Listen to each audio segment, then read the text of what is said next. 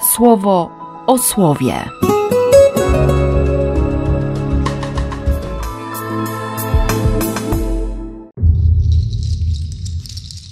5 kwietnia, wtorek.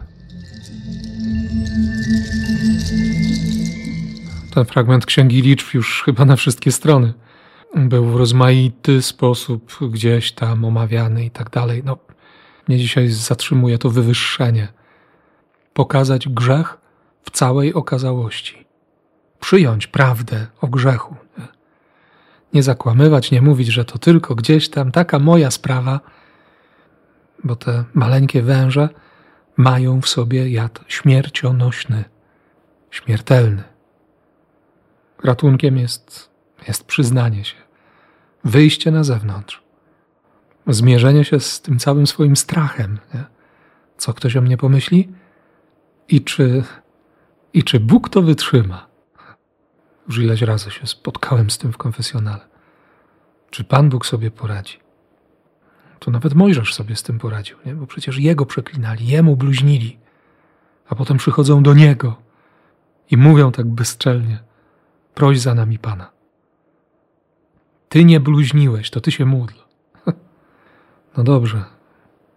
Tylko prawdą o nawróceniu jest również fakt, że, że mimo, że bluźniłem, mimo, że się buntowałem, mimo, że mówiłem złe słowa la Shomhara, to mam stanąć i prosić.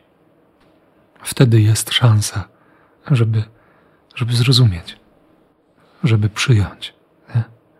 Bo on nie pokazuje grzechu, mojego grzechu, po to, żeby mnie przestraszyć, tylko żeby mi powiedzieć, że to jest śmierć.